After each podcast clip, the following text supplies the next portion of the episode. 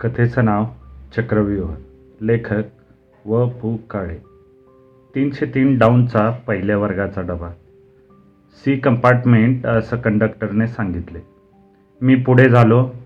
दरवाजा बंद होता, याचा अर्थ आत कुणीतरी असणार. मी दारावर पहिल्या वर्गाच्या प्रतिष्ठेला धक्का लागणार नाही अशा बेताने टिचक्या वाजवल्या. महाराजांनी प्रविष्ट व्हावे, मुलायम आवाजात आतून वाक्य आलं. मी उडालोच. महाराज कोण? मी. आणि प्रविष्ट व्हावे? मी दरवाजा सरकवला. चार माणसांच्या त्या कंपार्टमेंटमध्ये एका दलालाचं चित्र. गोल चेहरे, मोकळे सोडलेले केस, अंगात पौराणिक चित्रपटात शोभणारी कंचुकी, रेशमी साडी, कंबरपट्टा, दंडात वाकी, गळ्यात सोन्याच्या माळा, पायात वाळे आणि एकूण बांधा. छे, वर्णना पलीकडचं सगळं.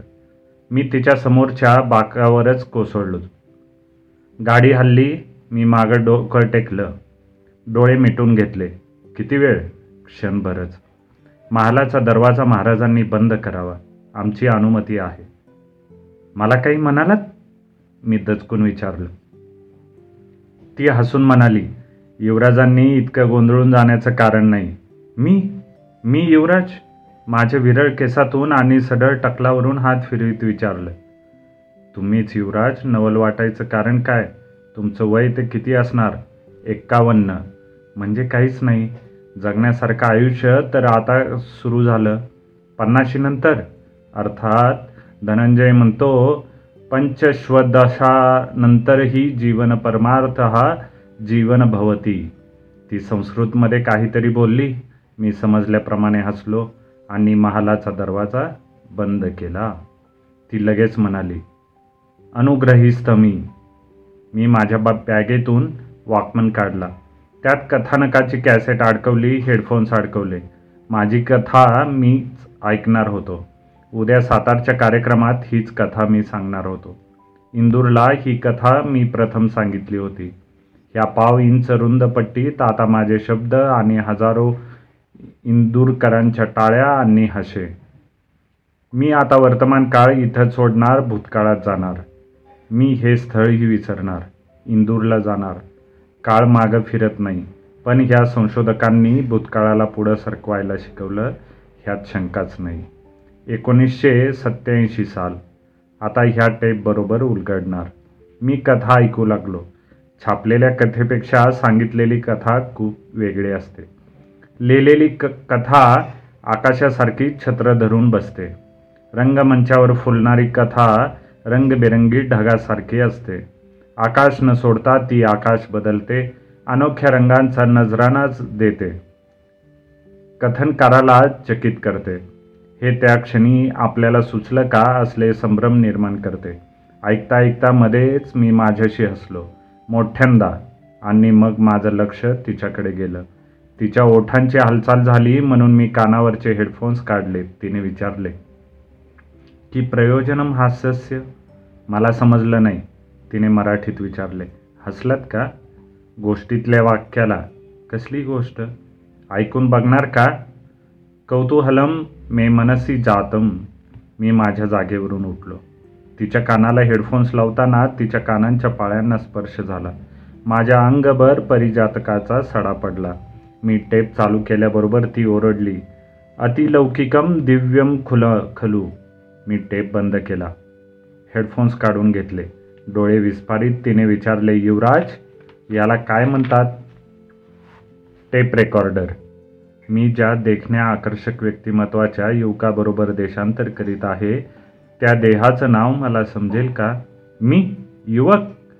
ती नुसती हसली. माझी बायको जर जाता येता माझ्या वयाचा उद्धार करते.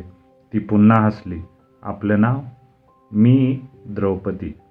आता मी हसलो आणि म्हणालो, नवीन फॅशन म्हणून हल्ली पौराणिक नावं ठेवायची प्रथा आहे. ती चौ चमकून म्हणाली, मी खरी द्रौपदी, पाच पांडवांची द्रौपदी.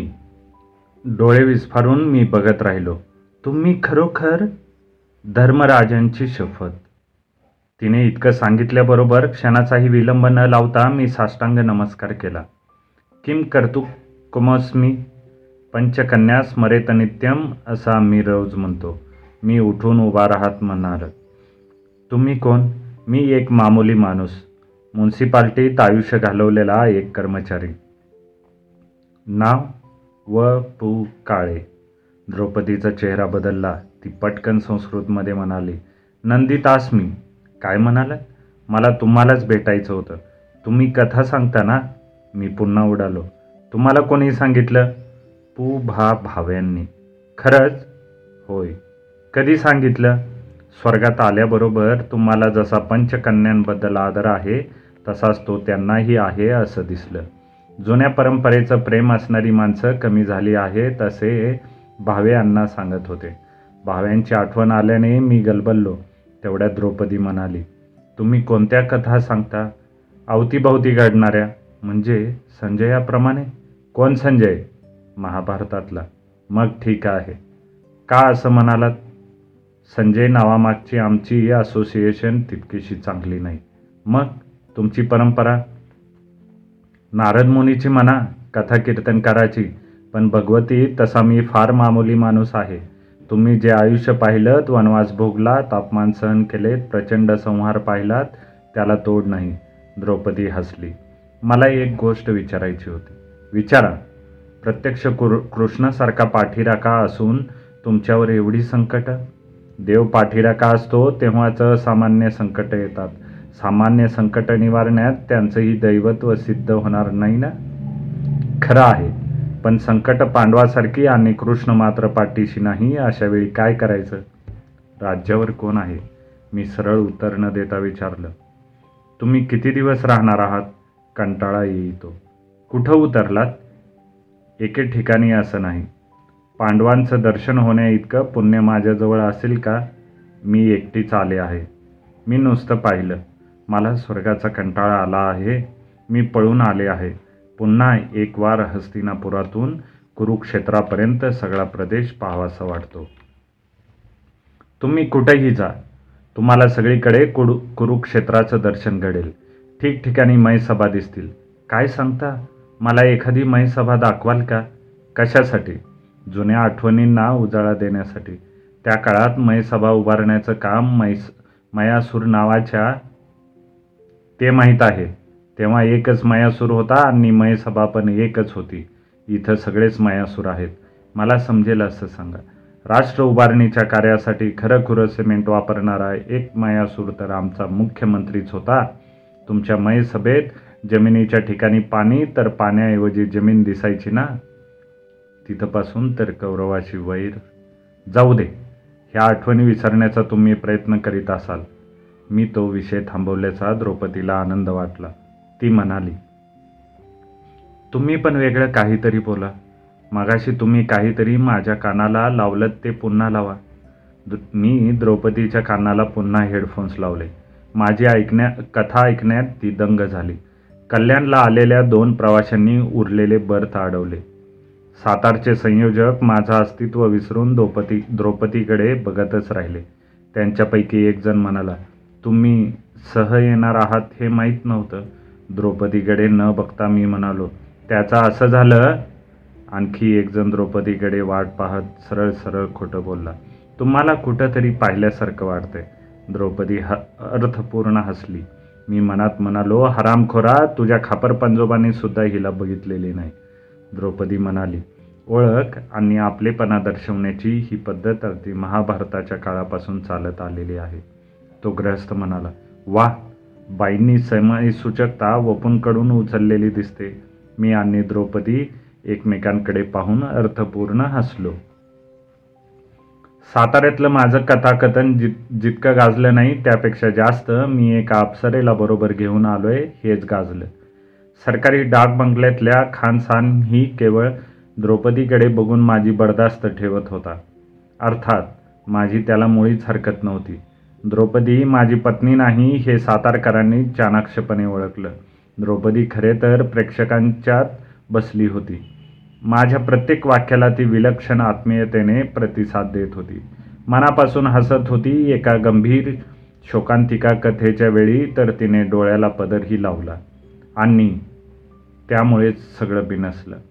खरीखुरी लग्नाची बायको इतक्या समरसतेने कौतुकाने वाक्य न वाक्य ऐकणं शक्यच नाही. आणि त्यात भर म्हणजे द्रौपदी अनावधानाने शेजारच्या बाईला म्हणून गेली, काय अफाट आहे हा माणूस. ती बया नेमकी संयोजकाची पा बायको निघाली. माझा कार्यक्रम संपे संपे तो बघणाऱ्याच्या नजरा फिरल्या. डाक बंगल्यावर मी सहज साहजिकच द्रौपदीसाठी आणखी एक स्वतंत्र बेडरूम मागितली. संयोजकांनी तशी व्यवस्था केली, पण खानसाम्याशी ते पटकन बोलून गेलो. लोकांच्या डोळ्यात धूळ फेकायची म्हणून स्वतंत्र बेडरूमची नाटकं करायची असतात, तर काय रात्री कोण कोणाच्या बेडमध्ये असेल हे काय सांगायला हवं.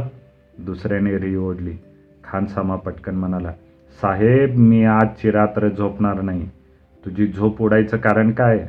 मी समोर लॉनवर खुर्ची टाकून बसतो. बिड्यांचं बंडल असलं की आपल्याला झोपेची गरज नाही. मी रात्रभर दोघांवर लक्ष ठेवतो. संयोजकापैकी एक जण म्हणाला, आपल्याला हेच पटत नाही. उरूस तर करायचा पण कोंबडी लप लपवायची ह्यात काय अर्थ आहे. डाक बंगल्यावर लफडी करायला हे लेखक स्वतःला काय मंत्री वगैरे समजतात काय. मंत्र्यासारखी हिंमत नाही म्हणून तर दो दोन बेडरूम्स घ्याव्या लागतात. त्यांचा संवाद केव्हा तरी थांबवायलाच हवा होता. मी मग अचानक बेडरूमचा दरवाजा उघडून व्हरांड्यात आलो. संयोजक आवांतर फालतू गप्पा मारून निघून गेले. खानसामा म्हणाला, साहेब रात्री काही कमी जास्त लागलं तर सांगा. मी म्हणालो, जरूर.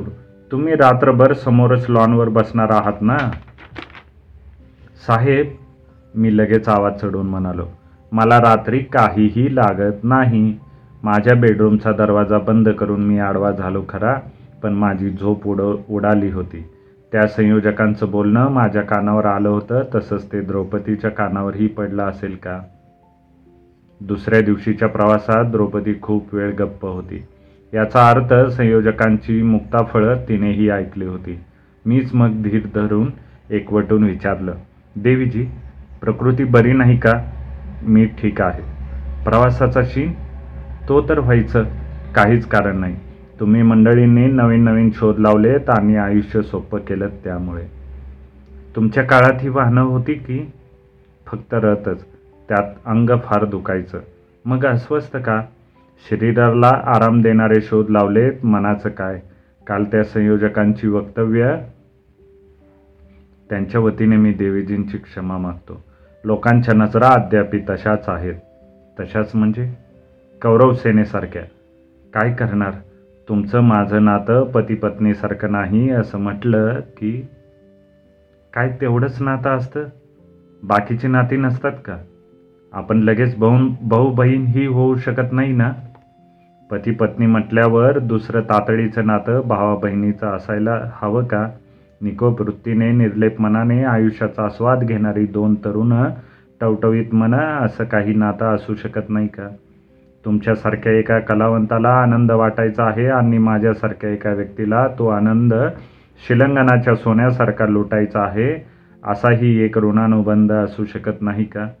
आनंदाचं नातं हेच सर्वश्रेष्ठ नातं. हे साधं तत्व आनंदासाठी समारंभ घडवून आणणाऱ्यांना कळू नये, ही केवढी शोकांतिका आहे. मी म्हणालो, तुम्ही माझ्या कथेला सतत प्रतिसाद देत होता, तोही अनावधानाने. अशाच अनावधानाने मयसभेत दुर्योधनाची फजिती पाहूनही तुम्ही हसला असाल. महायुद्धाची कारणं इतकीच क्षुल्लक असतात देवीजी. प्रतिष्ठा.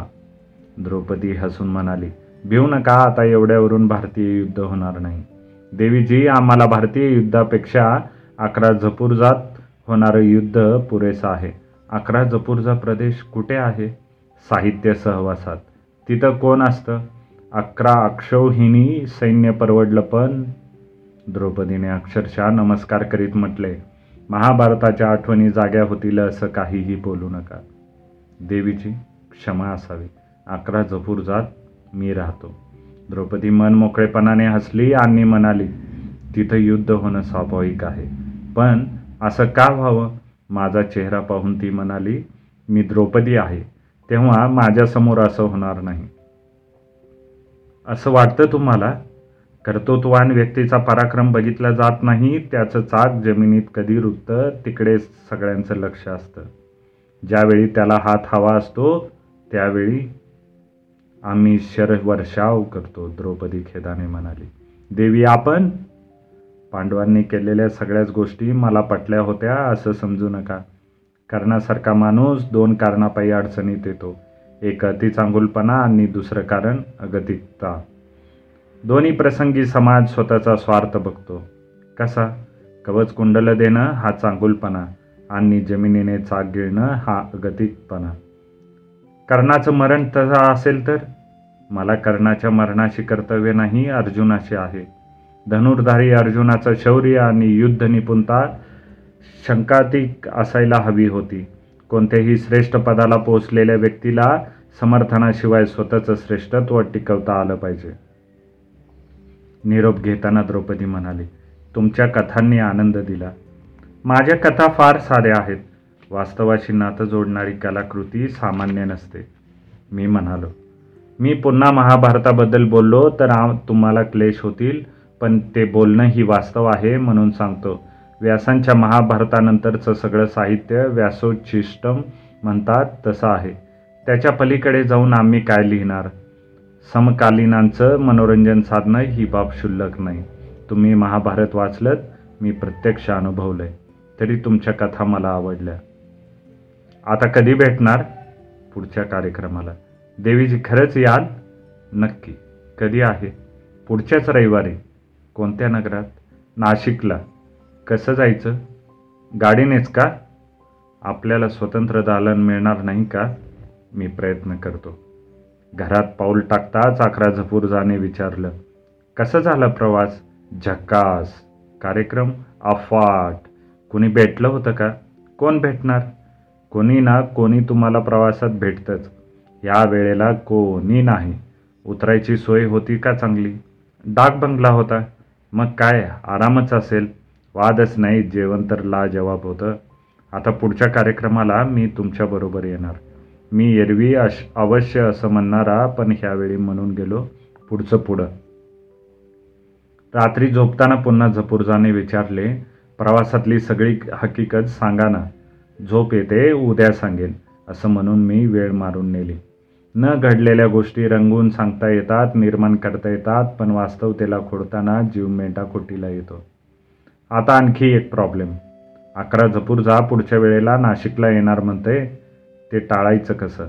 निवळ हा एकच प्रॉब्लेम नव्हता. ओरिएंट एक्सप्रेसच्या तळेकरांना घरातून फोन करून नाशिकची तिकीटं हवीत हेही सांगता येणार नाही, आणि त्यातही कुपे हवा हे तर अजिबात सांगता येणार नाही. ओरिएंट ट्रॅव्हल एजन्सीचे तळेकरही किती सज्जन, म्हणजे लाख माणूस असला तरीही त्यांना दुसरं तिकीट द्रौपदीसाठी हवं आहे हेही सांगता येणार नाही. काय करावं? शेवटी कसा तरी तळेकरांना घरात कोणी नाही असं बघून घरातून फोन केला. दोन तिकीटं हवीत आणि कुपेच मिळायला हवा असं सांगितल्यावर त्या चाणाक्ष माणसाने इतर चौकशा केल्या नाहीत. द्रौपदीने मनात एक जबरदस्त आकर्षण निर्माण केलं होतं ह्यात शंकाच नव्हती. मात्र ह्या आकर्षणाचं स्वरूप कितीतरी वेगळं होतं. महाभारत घडवायला जी एक व्यक्ती अंशतः म्हणा किंवा शंभर टक्के म्हणा कारणीभूत झाली होती, ती व्यक्ती अकस्मात आयुष्यात येणं ही गोष्ट अपूर्व नव्हती, तर विलक्षण पुण्याईची होती. महाभारत हा विषय काढायचा नाही असं जेव्हा ती म्हणाली होती, तरीही मी तिला सगळं सगळं विचारणार होतो, बोलतं करणार होतो. कर्णाच्या मृत्यूच्या संदर्भात ती सती किती वेगळं बोलून गेली. समर्थनाशिवाय श्रेष्ठत्व टिकवता आलं पाहिजे हा विचार सामान्य नव्हता. द्रौपदी कितीही नाही म्हणाली तरी तीच महाभारताचा विषय काढणार. वारंवार प्रकट झाल्याशिवाय जे शांत होत नाही किंवा वारंवार प्रकट होऊनही जे शांत होणार नाही त्याला शल्य म्हणतात. गतकाळातली दुःखाची उजळणी करणं हाच त्या दुःखावर सूड घेण्याचा मार्ग असतो, आणि महाभारतातल्या एका ही व्यक्तीला व्यक्तीच्या दुःखाला मी कारणीभूत नसल्यामुळे द्रौपदी माझ्याशी सगळं बोलणार. एकाही व्यक्तीच्या दुःखाला कारणीभूत नसल्यामुळे द्रौपदी माझ्याशी सगळं बोलणार. काही काही घटनांची उजळणी करताना कधी कधी त्या घटनांना साक्ष असलेला श्रोता जवळचा वाटतो, तर काही काही वेळेला माझ्यासारखा कोरा रॅपरही न फोडलेला श्रोता बोलणाऱ्याला हवा असतो. पहिल्या श्रोत्याच्या बाबतीत सगळं सगळं सांगावं लागत नाही, पटण्यात वेळ जात नाही, ह्याचा आधार वाढतो. तर दुसऱ्या श्रोत्यांच्या बाबतीत त्याच्या चेहऱ्यावरचं आश्चर्य, कुतूहल, उत्सुकता, मधूनमधून बोलना बसणारे धक्के, त्यात व्यक्त केलेली अनुकंपा अशा वळणावळणाने आपण क्रमशः सगळं सांगू लागतो. ह्याचा आनंद मिळतो. भूतकाळातले काही क्रम नव्याने उलगडतात. श्रोता बदलला की वक्ताही बदलतो. छे, द्रौपदी परत भेटायलाच हवी. व्यासांची मानसकन्या जर जशी विलक्षण देखणी होती तितकीच विचारी होती. कष्ट आणि अश्रू यांची ओळख झालेलं सौंदर्य जितकं मुकं असतं तितकंच बोलकंही. मौनाची शाल पांघरलेला एक मनस्वी हुंकार म्हणजे द्रौपदी. घरातून निघता निघता अकरा झपूर्जाने एक प्रेमळ व्यूह टाकला. सुहास, तुम्हाला स्टेशनवर सोडायला येईल. नको, टॅक्सी मिळेल. त्याला काय उद्योग आहे, आज सुट्टीच तर आहे. घरी आला की झोपेल परत. नको, मागच्या वेळेला तुम्हाला तो हवा होता, आज नकोय. सगळं नवलच आहे. मी न बोलता बाहेर पडलो. द्रौपदीला सांगायला हवं, अभिमन्यूने चक्रव्यूहाचा भेद एकदाच केला, आम्ही रोज करतो. दादर वाराणसी पकडण्यासाठी मी दादरला आलो खरा, पण इथं वेगळाच व्यूह माझी वा वाट बघत होता. मी प्रथम कंडक्टरला गाठलं. त्याने ई कंपार्टमेंट दाख सांगितलं. मी तिथंच विचारलं, कुपे आहे ना? हो. मी कुपेत पाऊल टाकलं आणि विलक्षण गोंधळलो. तिथं एक विलक्षण देखणी तरुण पोरगी बसली होती, पण ती द्रौपदी नव्हती. मला बघताच ती उभी राहिली. ओठांचा लाडीकपणे चंबू करीत तिने विचारले, वपू ना? मला हो म्हणायचंही भान राहिलं नव्हतं. या ना, मी तुमच्या दोघांच्या मध्ये फार काळ येणार नाही. वहिनी आल्याबरोबर मी... तुम्ही?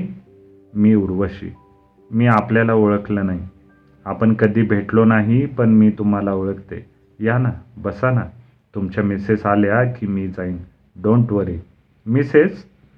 बाहेर रिझर्वेशन चार्ट लावला आहे, त्यावर मिस्टर अँड मिसेस व पु काळे असं लिहिलं आहे. मी मग न बोलता बसलो. तुमचं नाव समजलं, पण आडनाव? अप्सरांना आडनावं नसतात असं तुम्ही एका कथेत लिहिलं आहे. मी खुश होत म्हणालो, कबूल, पण मान्य आहे. मी अप्सरेसारखे नाही, तेव्हा मला आडनाव असायला हवं. तसं नाही, तुम्ही खरंच अप्सरेसारखे आहात.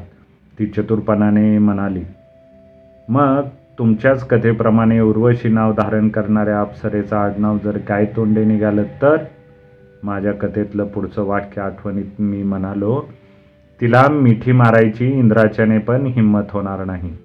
उर्वशीने आपण होऊन टाळीसाठी हात पुढे केला. मी टाळी दिल्यावर उर्वशीने तसाच हात हातात ठेवून घेतला. माझ्यावर डोळे रोखीत ती म्हणाली, अनेक दिवस मी तुमच्या भेटीची वाट पाहत होते. मीच लाजून म्हणालो, आय फील फ्लॅटर्ड. असं मुळीच म्हणू नका.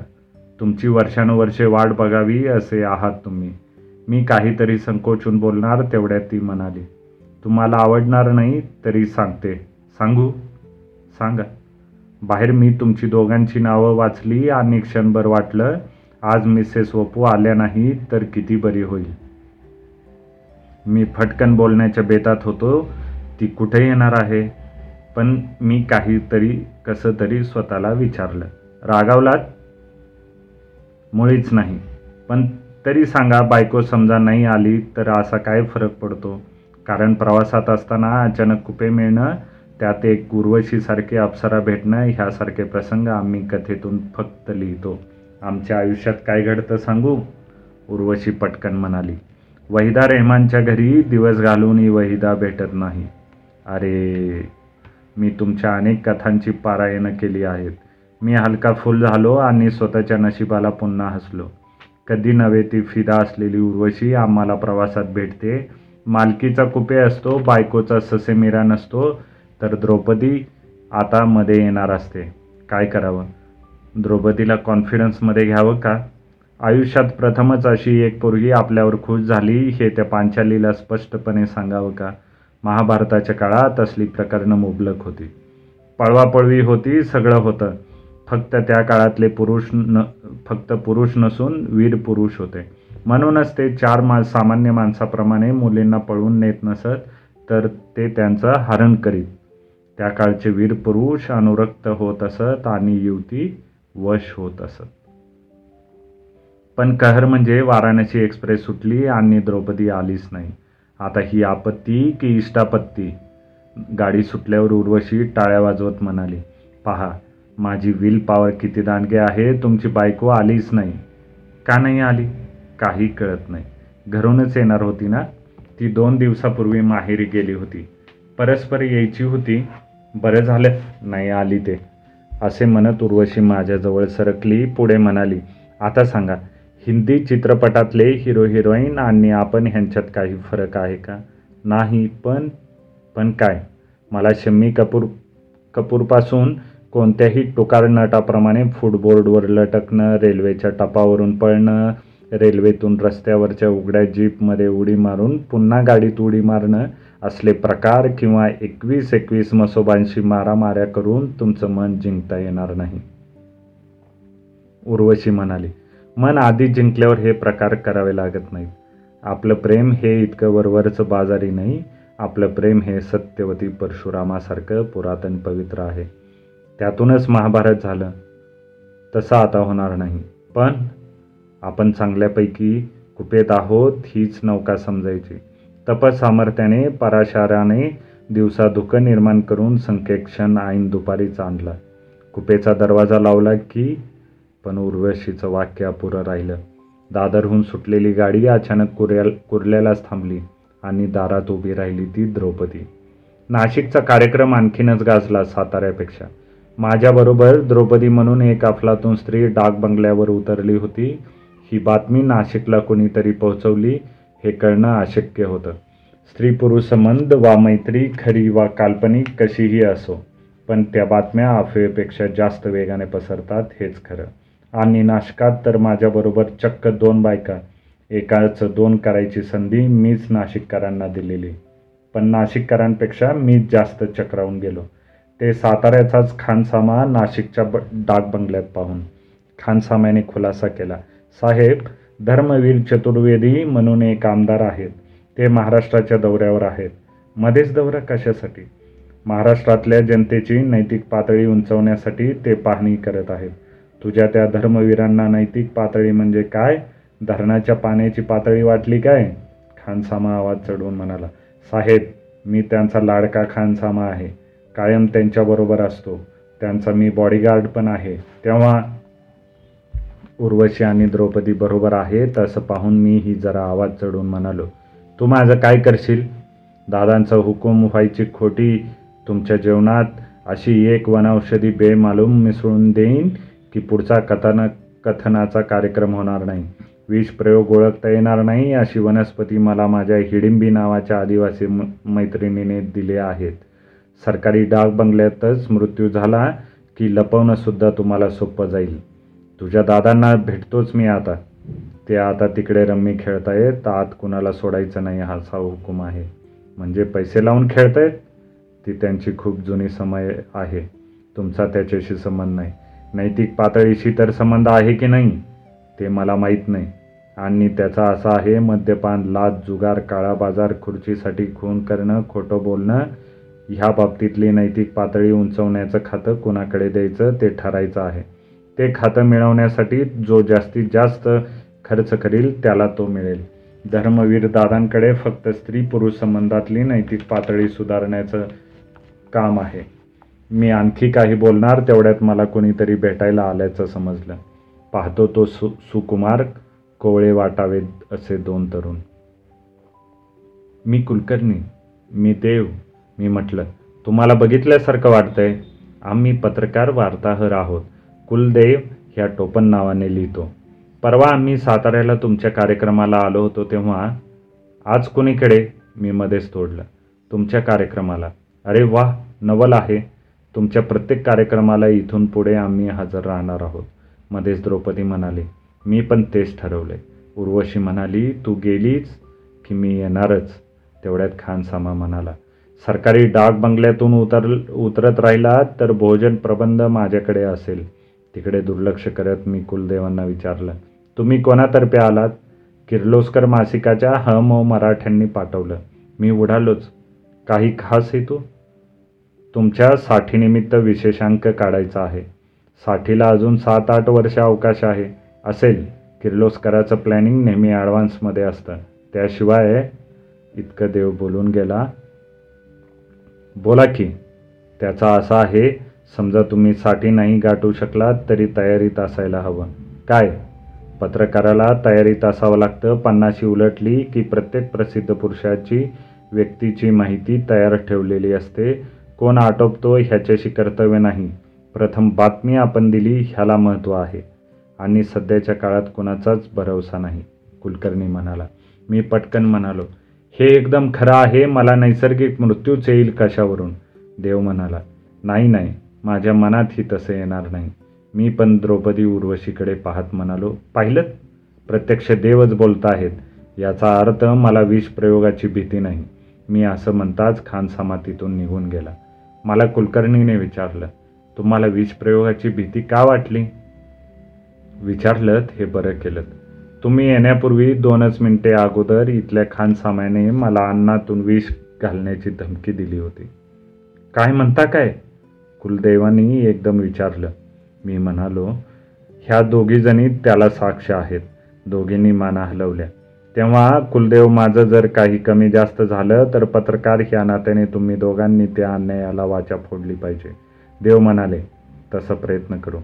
आम्हालाही कोणाला कोणत्या बातम्या किती महत्त्वाच्या आहेत ह्या बघून तो फ्लॅश करायची त्याबद्दल बंधने असतात. मी चिडून म्हणालो, तुम्ही चोर आहात, तुमच्या व्यवसायाशी अप्रामाणिक आहात. तेवढी एक बातमी सोडून आणखी काही सनसनाटी असेल तर सांगा. आता पलीकडे चला. धर्मवीर चतुर्वेदी नावाचे आमदार चक्क पैसे लावून जुगार खेळत आहेत. स्वतःची सही देखील नीट न करता येणारा हा आमदार पण डाक बंगल्यावर आला की व्ही आय पी सूट त्याच्यासाठी रिकामा करून द्यावा लागतो, माझ्यासारख्या लेखकाला सुद्धा. देव हसत म्हणाले, हां, म्हणजे जुगाराबद्दल राग नसून ह्या कारणासाठी राग आहे तर. मग हे कशाला छापायचं? मी आणखी चिडून विचारलं. मग तुम्हाला आणखी सनसनाटी काय हवं आहे? कुलदेवानी मग एकदम विचारलं, ह्या दोघी तुमच्या कोण ते सांगा. मी ओरडून म्हणालो, तुम्ही दोघंही चालायला गा. हमोंना कळवतो की ह्या शिरजोर पत्रकारांना गचांडी द्या. मी एवढंच बोलायची खोटी. कुलदेव माझ्या अंगावर मला मारण्यासाठी धावून आले. उर्वशी आणि द्रौपदी जीवाच्या आकांताने ओरडल्या आणि पाठोपाठ मेघ गर्जनेसारखा आवाज आला, हा हा हा हा, नकुल सहदेवा हात आवरा, त्याचा निकाल लावायचा मान माझा आहे. जरासंधाप्रमाणे मी त्याचा निकाल लावतो. नकुल सहदेव, अच्छा, दोन्ही मिळून कुलदेव काय? आणि जरासंधाचा निकाल म्हणजे काय? म्हणजे भीम की काय? की हा खानसामा? अरे बरोबर, विराटाच्या पदरी अज्ञातवासात भीम असताना बल्लवाच्या भूमिकेत मुदप खाण्यातून काम करता येत नाही तो का? मी वळून पाहिलं, भीमच. त्याच्या मागे धर्मवीर.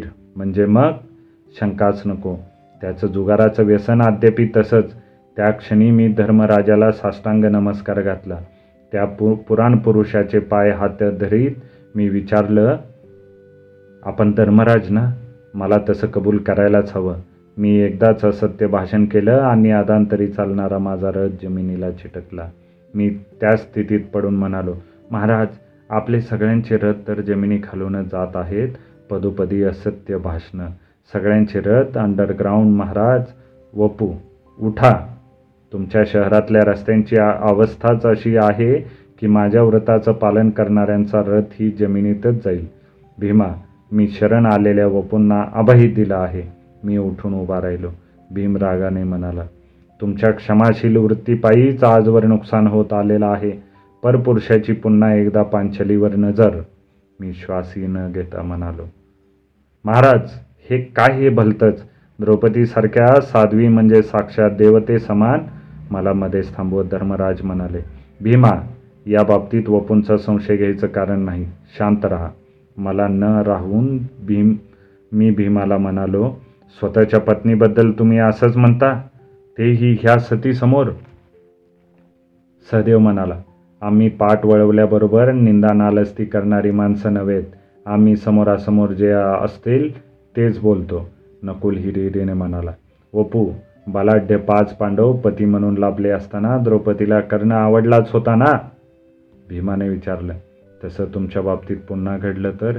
मी चक्रावून म्हणालो, अहो, तुम्ही काय भलतंच बोलता. कुठे तो साक्षात तेजाचा प्रत्यक्ष सूर्यपुत्र आणि कुठे मी. कर्णाने कौरवांचा पक्ष स्वीकारला हे चुकला असेल. मध्येच सहदेव म्हणाला, ही कर्णाची खरी चूक नव्हे. त्या सुतपुत्राने चुकीच्या काळी जन्म घेतला. विसाव्या शतकात जन्म घेतला असता तर विशिष्ट सवलती मिळाल्या असत्या, फाउंडेशनची स्कॉलरशिप मिळाली असती. काय दादा? धर्मराज म्हणाले, खरं आहे. द्रौपदीचं लक्षही कर्णाकडे गेलं. ते निवळ तो तेजपुंज होता एवढ्यासाठी नाही. सगळं वैभव, शरीर, संपदा, शौर्य असूनही तो सुतपुत्र म्हणून गेला. तेही कसं? तर प्रथम अनुकंपा, दया, माया, आकर्षण, मग प्रेम, शेवटी अभिलाषा, या मार्गाने ते फुलत गेलं. भीमाने विचारलं, तसंच वपूंच्या बाबतीत घडलं तर? वपू लेखन करतात, कथाकथन करतात, संगीत जाणतात, स्थापत्यशास्त्राची माहिती आहे, पण शेवटी साडेतीन टक्केवाले. धर्मराज म्हणाले, म्हणजे ब्रह्मकुलोत्पन्न दलितच. म्हणूनच पांचलीला वपू आवडायला लागले तर? भीमाने पुन्हा शंका व्यक्त केली आणि इतका वेळ गप्प बसलेली उर्वशी जवळ आली व म्हणाली, वपू खरंच सांगा, तुमच्याही मनात तसं काही? उर्वशी, तूही त्यांच्या सुरात सूर मिसळतेस. माझ्यावर तुझा विश्वास नाही. माझ्या डोळ्यात खोलवर डोकावीत उर्वशी म्हणाली, तू तसा नाहीस आणि व्हायचा प्रयत्न केलास तरी मी तुझा तुला होऊ देणार नाही. तू माझा आहेस ना, सांग सांग तसं ह्यांना. मी गप्प राहिलो. मानेने संमती दर्शवली. सहदेवा, चला जाऊया, धर्मराज म्हणाला. धर्मराज, भीम, नकुल, सहदेव आणि द्रौपदी सगळे निघाले. जाताना द्रौपदी म्हणाली, तुमच्या कथांनी आनंद दिला. मी न राहून धर्मजा राजाला हाक मारीत म्हणालो, मला तुम्हा सर्वांना नमस्कार करू दे. तुम्ही सर्वजण भेटलात, फक्त पार्थाची भेट. भीम म्हणाला, तो पुन्हा नवी अस्त्र आणि शस्त्रास्त्र गोळा करीत फिरतोय. देवा, पुन्हा युद्ध, पुन्हा संहार? नाही नाही, आता शस्त्रास्त्रांची जमवाजमव शांतता प्रस्थापित करण्यासाठी करायची. फर्स्ट क्लासच्या कुपेचा दरवाजा मी बंद केला. उर्वशी जवळ येऊन बसली व म्हणाली, आता गाडी अचानक थांबली तर द्रौपदी येणार नाही.